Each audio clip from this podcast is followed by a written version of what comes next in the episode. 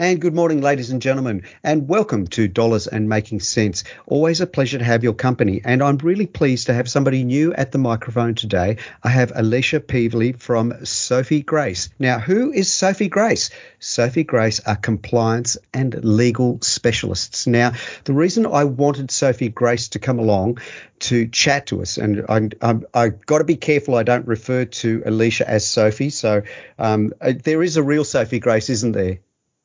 There is. Sophie is our director.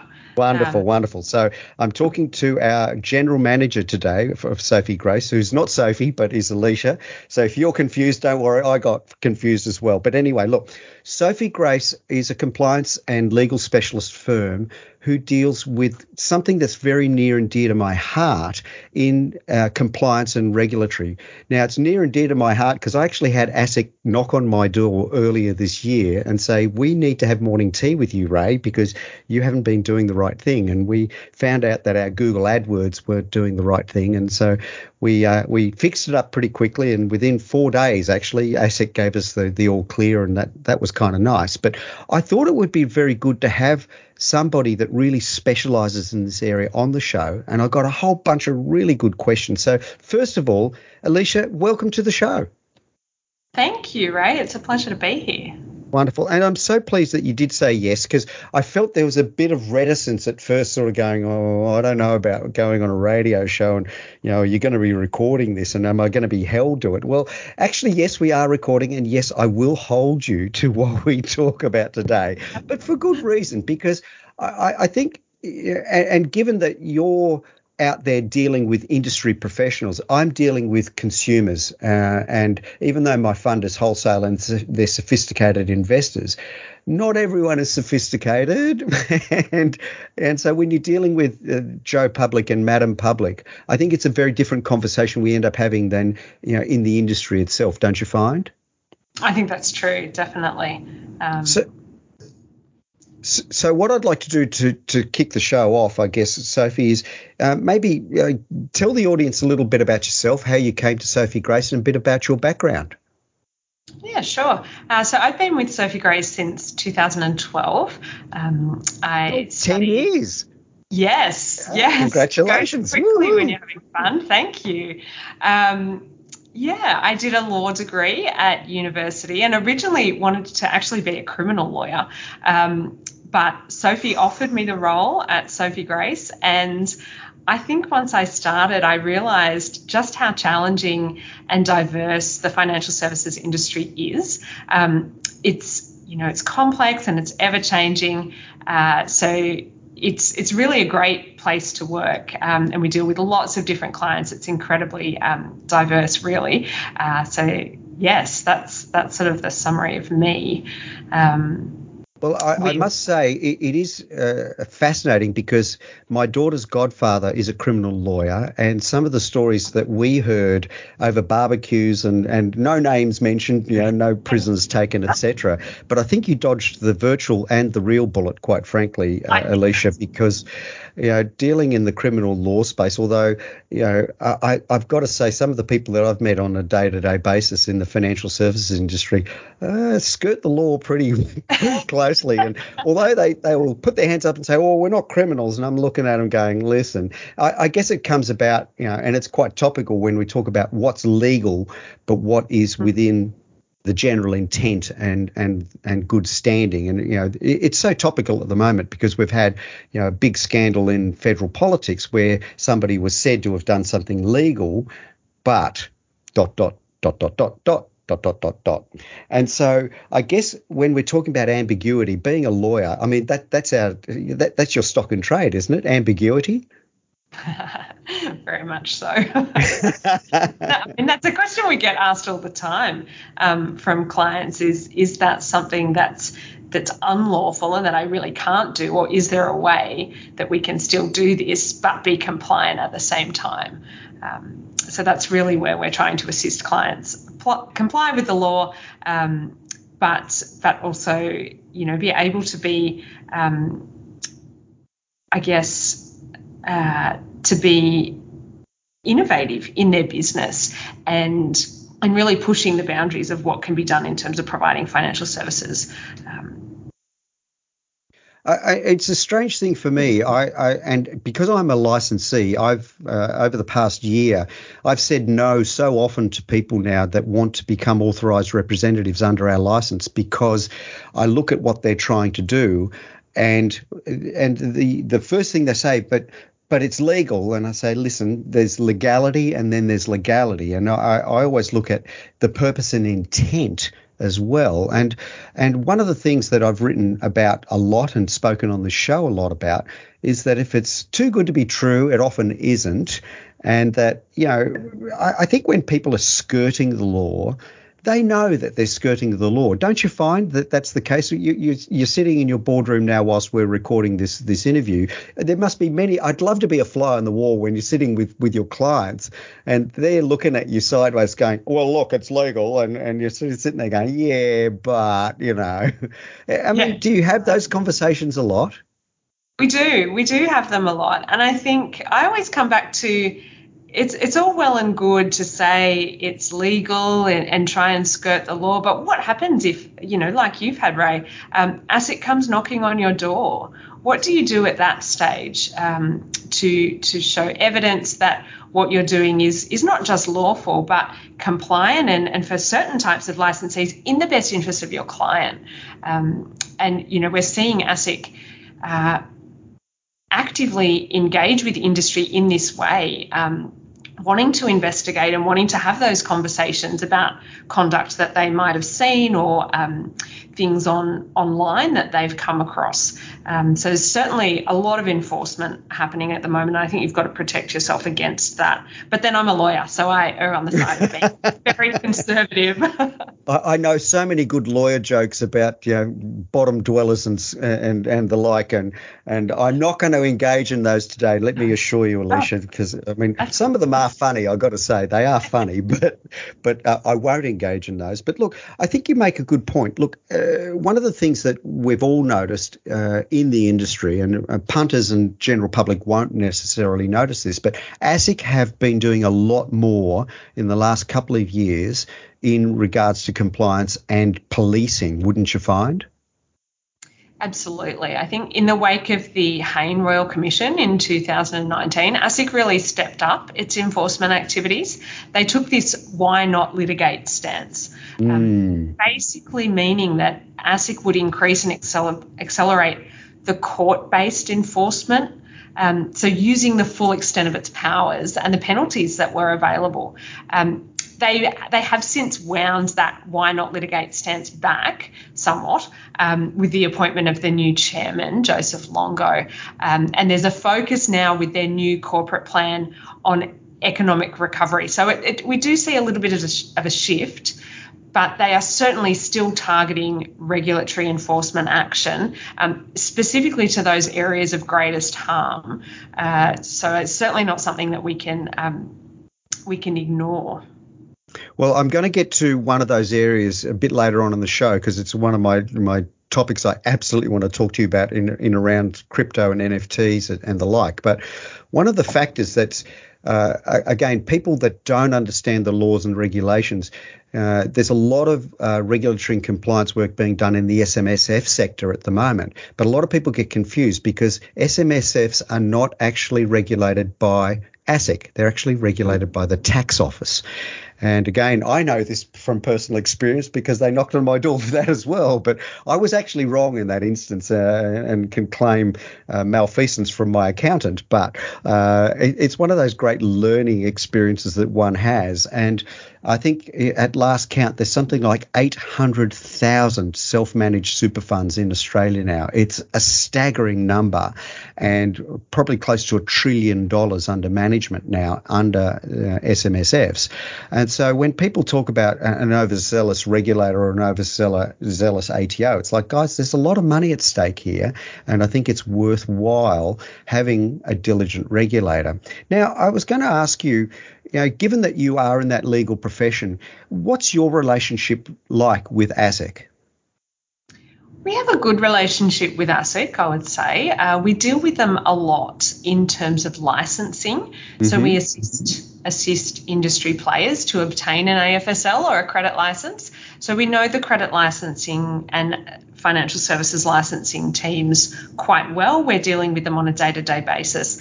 But then, in terms of um, that ongoing enforcement as well, um, we've assisted clients in the past uh, to respond to ASIC's questions or um, investigations. And so we have a, a, good working knowledge of what they're looking for um, and how to how to respond in a way that will address ASIC's concerns rather than raise more concerns, um, which I think is always the goal. well, I, I, don't disagree, having been there myself, but I, I must add, though, I find them to be absolutely wonderful human beings. And this is the thing that people forget sometimes. They're humans just like you and I. And I think certainly in the approach that simply says, listen, if there's been a misunderstanding and an honest mistake, the people on the other end of the line, I've got to tell you from my own experience, they've been wonderful. Do you find the same? Yeah, there's certainly a couple of analysts that we um, we just have really great relationships with, and they're happy to answer questions um, and and try and help.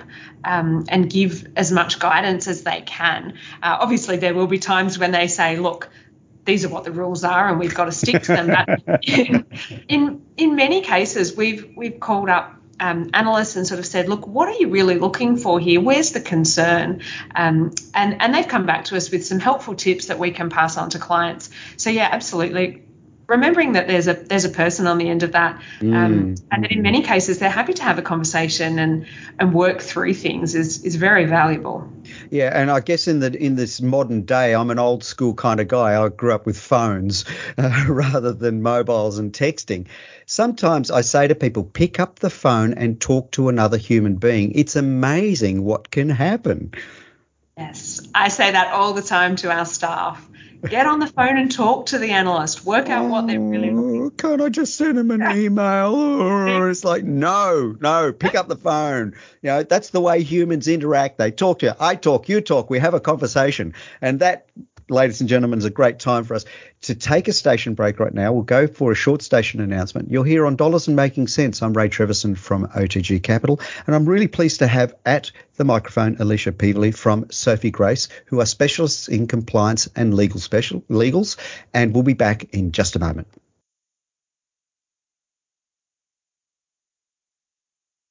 And welcome back, ladies and gentlemen, to Dollars and Making Sense. I'm Ray Treverson from OTG Capital. I'm really pleased to have at the microphone today Alicia Peevely from Sophie Grace. Who are Sophie Grace? Sophie Grace are compliance and legal specialists in the financial services industry, and they help companies work out what they need to do to comply to ASIC's rules and make sure that they're doing the right thing. So, Alicia, welcome back. Now, before we went to the break, we were talking about uh, I guess ASIC and the fact that they are human beings, and uh, and sometimes you know I've certainly come across really great people, but the odd occasional overzealous person.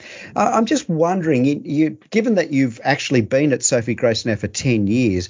When you first started, do you think that regulation is easier now or harder now than when you first started?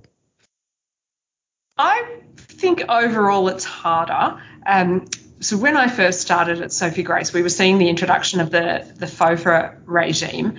Um, Can you explain to the listeners uh, what yeah, FOFA is, please? Of course. So the Future of Financial Advice regime uh, was introduced um, in relation to financial advisors. So it introduced a number of new duties um, in relation to acting in the best interests of your clients, avoiding conflicts of interest.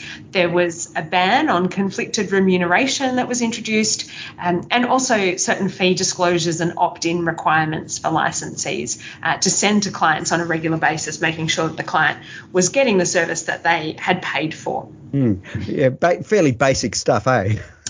Yes, very basic stuff. You, would you, expect your financial advisor would be acting in your best interests, wouldn't you? And and I, I guess I, I dare speak, you know, slightly political, but the next mob that came in when FOFA came in came in and watered that bit down, and I scratched my head and going, why are we saying to the financial industry we don't really care about interests of the poor old consumer? But I digress.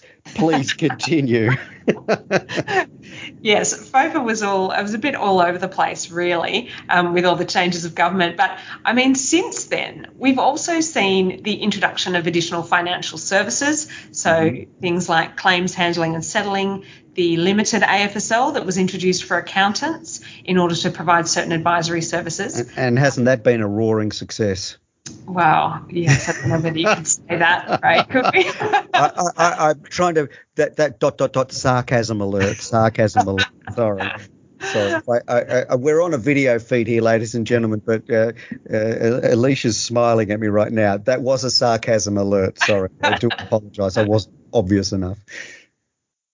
Um, and then also the, the introduction of the financial advisor standards. So again, this this change in um, the education requirements, the professional develop requirements, and the conduct requirements for financial planners. Um, and even just in the last week, we've seen that there's additional consultation in relation to these standards again um, under the new government. So uh, all of that's been changing. Um, for financial advisors. We've also seen the introduction of ASIC's product intervention powers, um, which they've used in relation to uh, contracts for difference and also some credit products. Um, I think out of the the Hayne Royal Commission, um, there's been a lot that's been introduced, particularly in 2021. Um, there are a lot of reforms that came in uh, in October 2021. So we saw reform in the breaches regime, um, requiring licensees to report, frankly, a lot more to ASIC. Um, and we've seen reform in relation to complaints management, uh, the tightening of timeframes to respond to complaints. Uh, we've also seen the introduction of the design and distribution regime, which requires certain licensees to identify and assess their target market and produce additional disclosure documentation. Um, yeah, I know that one as well. it goes on and on, really, in terms of the new the new regulation, and I think um, it becomes more complex. It becomes more time consuming for those risk and compliance employees within licensees. But then, if you're a small licensee, you could be a one man band. Uh, so, for you to get your head around as a as a sole trader licensee, um, the the number of different changes, whether they apply to you, and then how to implement robust procedures to actually ensure that you're complying on an ongoing basis it's time consuming, it's costly. Uh, I think we can see that just looking at the change in the breach regime. Um, there's significantly more work involved to identify and investigate and report breaches to ASIC than there were 10 years ago. Um, mm. So the cost I, I, of all of that is high.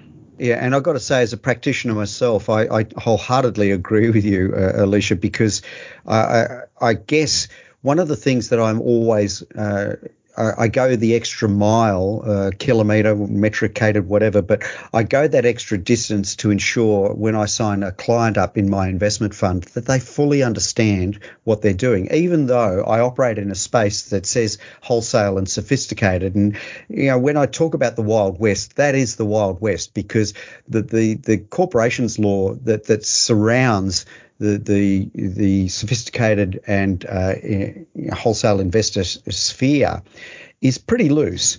And I was at a conference uh, just recently uh, at the beginning of the year that, given the rise of real estate prices uh, so dramatically in the past two to three years, something like 40 to 45 percent of the nation now qualifies to be sophisticated or uh, or a wholesale investor. Now, when the rules came out, and this goes 20 years ago, ladies and gentlemen, you know, two and a half million dollars 20 years ago was a sizable chunk of change. In Sydney, people sort of look sideways and go, oh, gosh, that's a two bedroom bungalow out the back of nowhere. And so all of a sudden, a lot more people can qualify in a sphere where I really believe, and I, am saying something now that would hurt my own business, but I, there are uh, too many people that I've encountered that don't read their documents.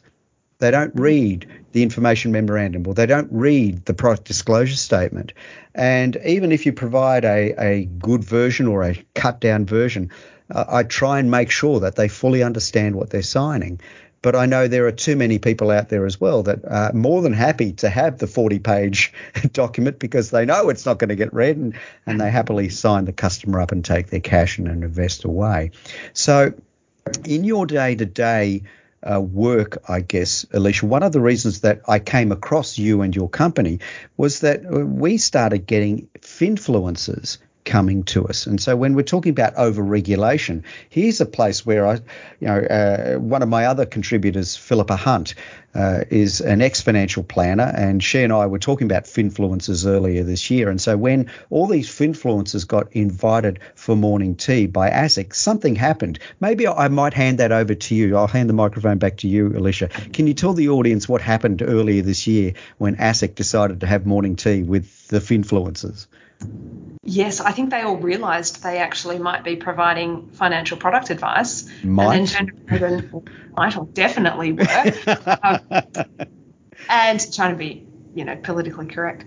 Uh, and turned around and asked, well, how do we get licensed? And and a quick way is to become an authorised rep on on another licensee. So we saw this influx of of client inqu- new client inquiries um, in relation to this this finfluencer crackdown, if you like, um, with people asking, well, what's an AFSL? How do I get under one? Or, they didn't even know what an AFSL was. no. Oh my word.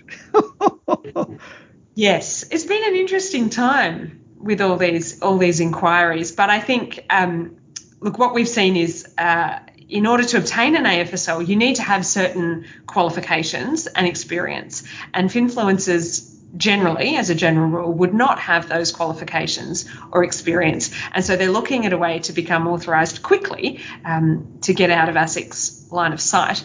Uh, and, and we have um, been involved in a number of them uh, becoming authorised representatives on someone else's AFSL, uh, which I guess has its own problems um, in a sense.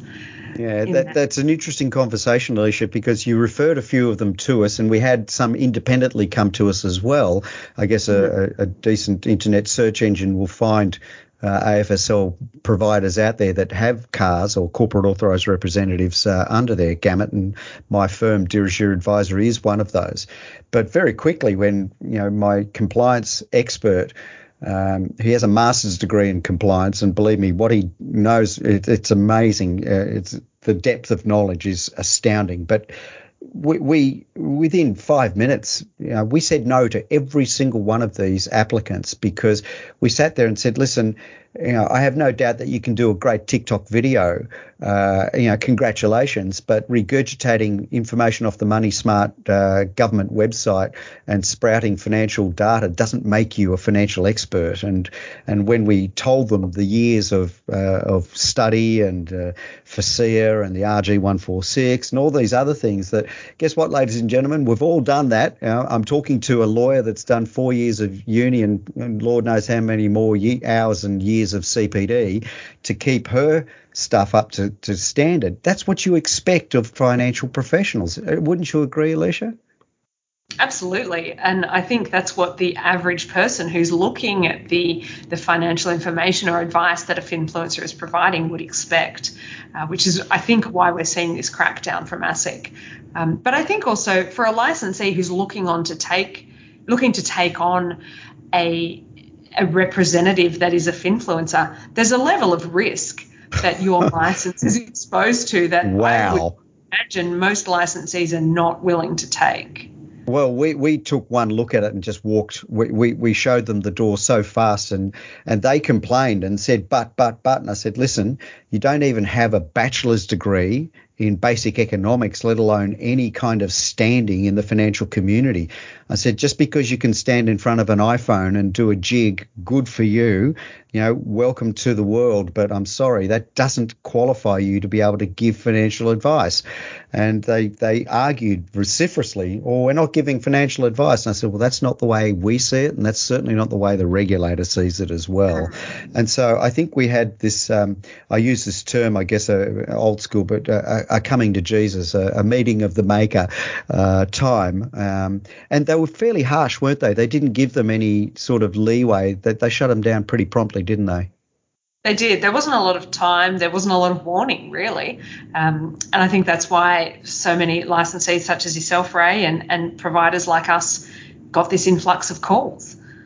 Hmm. I, I guess we um I I I the, the, sales guy in me I always follow up and we we said no to a few people. And so I went back uh, four six weeks later my CRM system pops up and says hey Ray go back and talk to these people see what they're doing. And I guess to my dismay they did find a home. Eventually a couple of them found homes. And having checked out you know how they're promoting their message and the kind of disclaimers they're putting out there I say to them good luck. Um, if you get found out, I'm glad I have nothing to do with you because when you get found out, and it's not a case of if, but when you get found out, you're going to go down again. And ASIC, I don't think will be quite so polite this time around because, you know, using somebody else's license is all well and good, but they've used uh, these terms marketing affiliation. Uh, and I might ask you, has that term come across your desk at all, marketing affiliation to promote financial products? Not at this stage. No, it's not something I've seen. But then I think our our clients who hold licenses are probably fairly conservative, much like you. Um, I think you know ASIC really has this. Uh, when they're when they're talking about marketing your product or your services, they're really wanting to see this balanced approach. And so simply just putting up the disclaimer or the risk warning um, mm-hmm. page isn't sufficient. Uh, you really need to to consider your target audience and and look at um, the actual information and advice that you're putting out there for retail clients to access. And so for licensees, trying to supervise that and monitor what a finfluencer on your license is actually doing um, is is incredibly difficult and and hard to police. Uh, and it's you know in the end, it's your license at risk. Mm. And, and I've got to say, as a general blanket statement, they didn't take kindly to feedback and outright criticism because I think I'm far less polite than uh, probably you are, Alicia. I, I, came straight out and told a few of them that it was just straight up bollocks uh, what they were trying to do, and uh, and and the and the gig's up. You know, you've been found out and you've been found wanting. So have a nice day, but you know, you're out of here. Anyway, on that note, let's take uh, it's time for a short break again. You're here on Dollars and Making Sense. I'm really pleased to have at the microphone Alicia Peevely from Sophie Grace. We're talking about compliance and legality around financial services licensing and authorized representatives. And it's darn important, listeners. It really is. Even though it might sound a bit dry, we're not dry though, are we, Alicia? We're not dry at all. Not at all. Not at all. Although you did call me conservative uh, about five minutes ago. I, I don't know how I'm going to take that one, but we'll we'll come back. We'll come back in just a moment. You're here on Dollars Making Sense. We're going to have a short station announcement.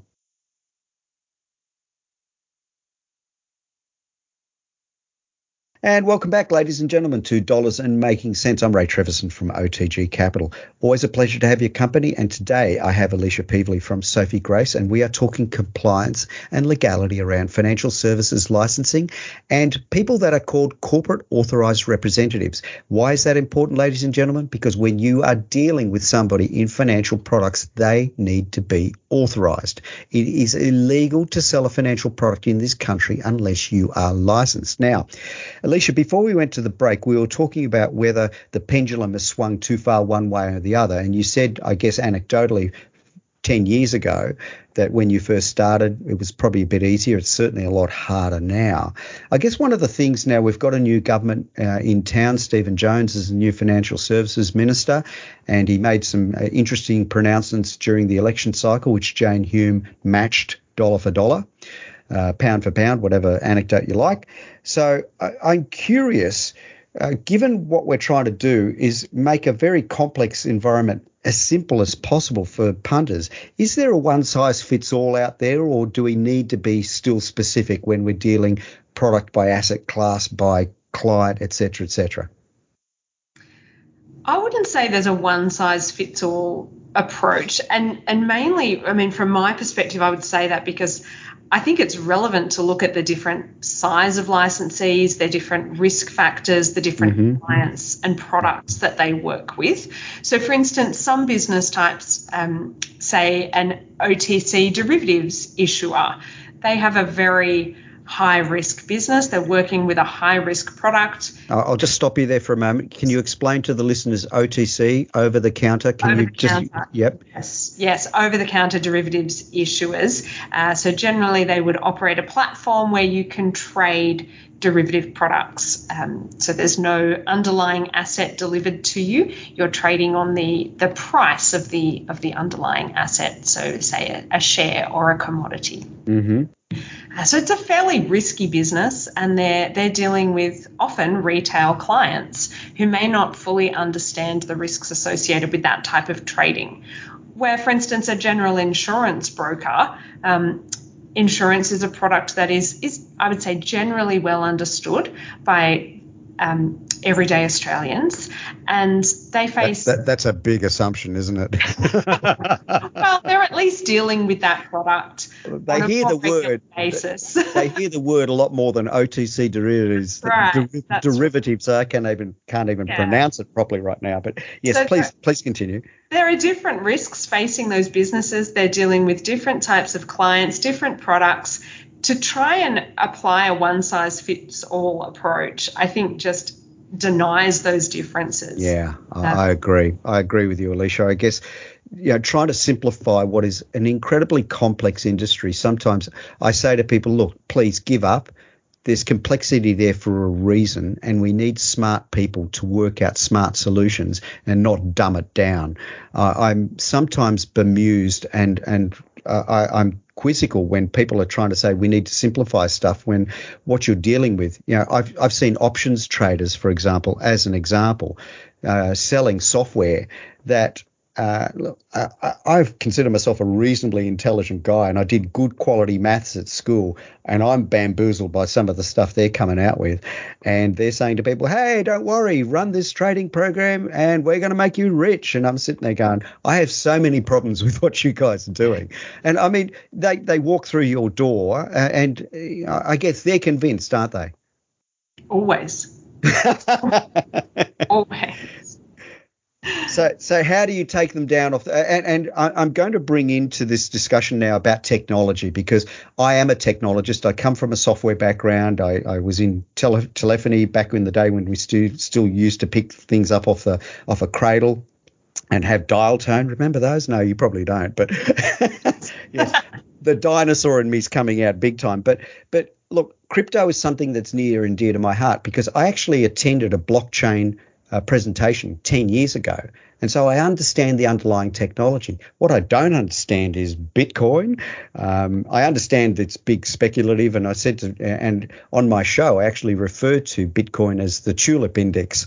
So, um, and so when people ask me, what, what do you mean tulips? And I just say, just Google or internet search tulips in 1637 or 1634, I think it is, and read. Okay. And that happened, you know, we're talking almost 200, uh, 400 years ago, uh, a speculative bubble happened in Holland. Good reading, ladies and gentlemen, good reading. And that's my equivalence, I guess, with Bitcoin. So, my question to you, Alicia, sorry if it's a bit long winded, but are we keeping up with tech at this point in time? Look, I think ASIC is doing what it can with the resources that it has. But essentially, the changes which occur with technology, they happen so quickly. Mm. So for ASIC to keep up with new products, different services, and create regulation and guidance around that, um, there's, you know, for ASIC, there's a process of consultation, time for submissions, ASIC's review of those submissions from industry, and then releasing final guidance. None of that's a quick process. By the time they get out all of that, the technology could have moved on. Um, mm. So I, th- I, think it's a it's a tricky thing for ASIC to, to try and keep up with technology. In saying that, they do have an innovation hub. They do have a regulatory sandbox, and they're two ways that ASIC is trying to support innovation and actually recognise innovative products and services. The efficacy of those methods is up for debate. I would I would say. Um, so, for instance, the enhanced regulatory sandbox, it's a process by which businesses can test certain innovative financial services without needing to hold an AFSL or a credit license first. Oh, right. So it's a great initiative, but there are really strict eligibility requirements. Um, so applicants have to pass a net public benefit test. So the proposed service needs to actually address a current problem in the market um, and, and create a public benefit. And they also need to pass an innovation test, meaning that the applicant needs to explain why their service or product is different to what's already on the market. Um, and the recent data from ASIC around this, this sandbox is that since September 2020, only 12 applicants have been accepted into the sandbox.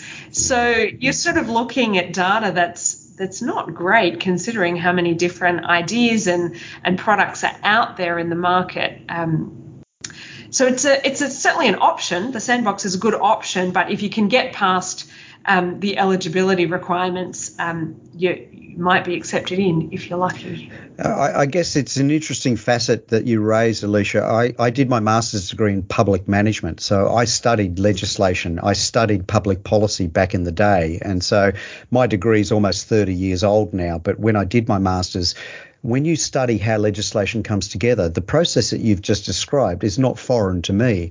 And it's necessary because when you draft legislation, the the old bugbear of unintended consequences is something that people find out about to their demise uh, when people rush legislation, and this is where you know good governance sometimes get put, gets put aside for expedience. And so, what you've described to me sounds perfectly logical, but unfortunately, it also sounds like they've done that because they need to restrict the number of people coming through because of resource uh, issues and funding but also, I guess, the, the ability to be able to process this as quickly as they can.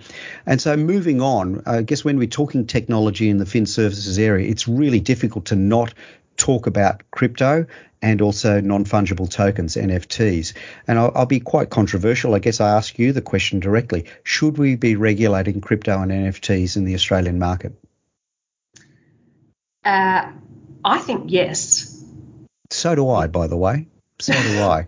Uh, it, and it's a simple answer to a very complex question because right now, far too many people, I, I keep reading the stats just from a pure consumer level. And when you go to the Murdoch papers or to, to even the independents that are out there today, raw numbers are suggesting that over 25 to close to 40% of people under 30 have invested money in crypto. That's huge.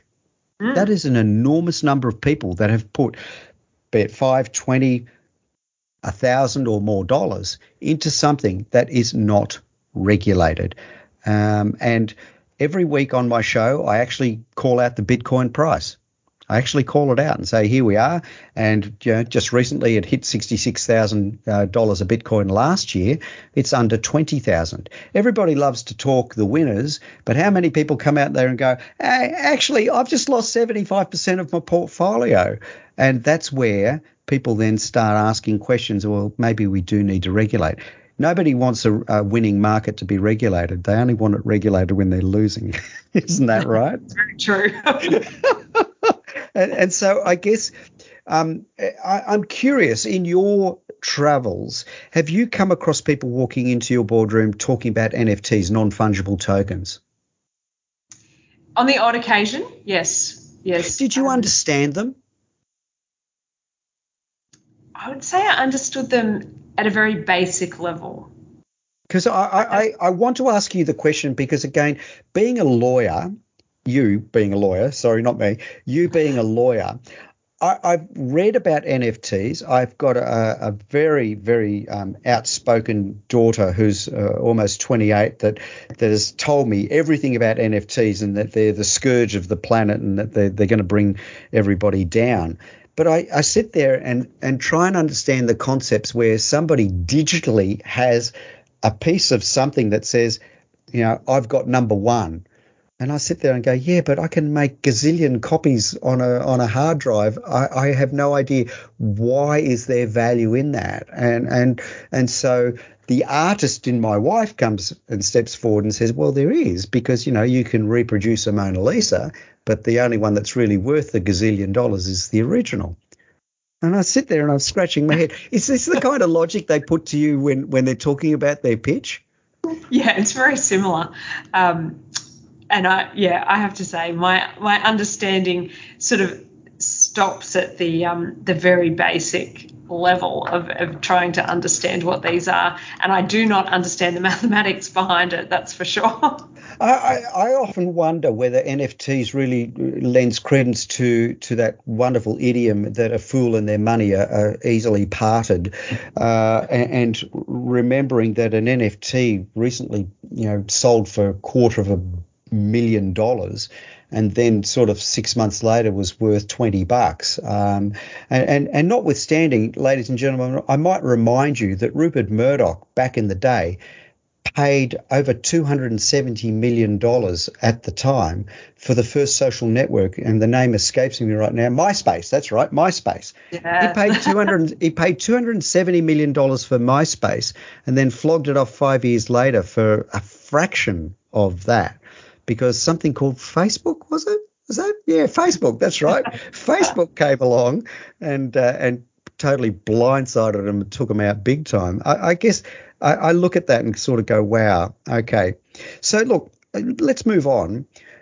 Given that you and I are in the industry, one of the things that we're big on on dollars and making sense is about education. And so I guess from your perspective, where do you suggest that an everyday person starts to look when they're trying to go down this journey of enlightening themselves financially? I think ASIC's Money Smart website has a lot of commentary and it's in plain English, which is helpful. It's um, amazing. and it includes a lot of not just definitions, but simple explanations and examples of how financial products work, how they are structured, um, and how they might work out in practice in a practical example. So that can be really helpful for the everyday person to try and get their head around uh, some of the more complex products that are in the market.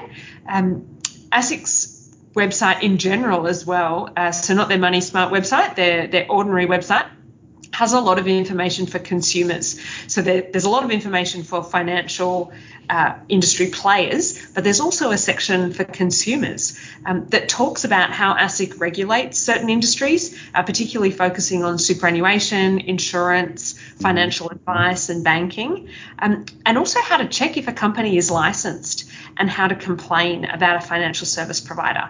So those types of things quite important, um, especially checking if a company is licensed uh, and how they're regulated, who the regulator is. Um, not everyone just comes under ASIC, some are also regulated by APRA. Um, so it's important to, to have that information accessible um, to you. And so, ladies and, gen- ladies and gentlemen, just to be clear, some of those APRA regulated uh, organisations include industry super funds and major super funds. So these aren't small potatoes. And when you think about super today, $3.3 trillion. They are big numbers. And so when Paul Keating started the system back up in the 90s, that was his vision that you know we would be funding our own retirement. Yet we still see today, and the reason we need good regulation is that you know there are many interesting innovations happening to plunder this big treasure trove of 3.3 trillion dollars. And so, I guess look, Alicia, you've pointed to one of the sources that I always like to point people to, and Money Smart being that it is uh, government, uh, so the word hopefully is true. I'm wondering, uh, again, a personal opinion, do you think that the money smart people maybe need to liven it up and maybe do something on TikTok themselves? I'm just curious. No, given that there are people out there that just simply rip off their stuff, and it's fine. I rip their stuff off all the time, but I give notice. I say this is from Money Smart. I give I give the the proper acknowledgement. But do you think they should do some stuff for TikTok and maybe engage some young people under 30 to to do these kind of things?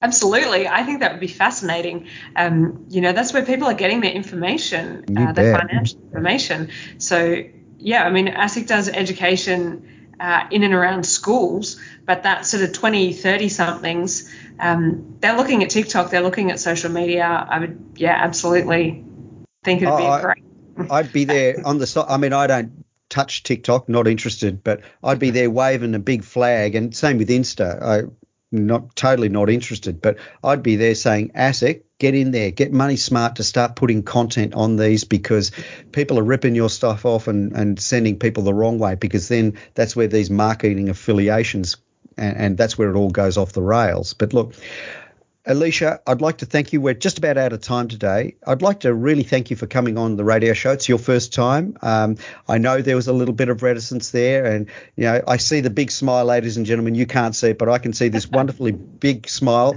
and uh, I'm really pleased that you've come on board for the show. I'd like to have you have you back again, and we'll talk uh, again some specifics. I'd like to maybe delve a little bit more into the into the tech and the innovation area, uh, but around uh, compliance and uh, and uh, regulatory can get a bit dry at times, but I think we've done okay today. So thank you so kindly for your time and your contribution. I really appreciate it. No problem. Thank you for having me, Ray. It's been a pleasure. Wonderful. And this is uh, Ray Treverson from OTG Capital signing off. And Alicia, thank you very kindly from Sophie Grace. And until next time, adios.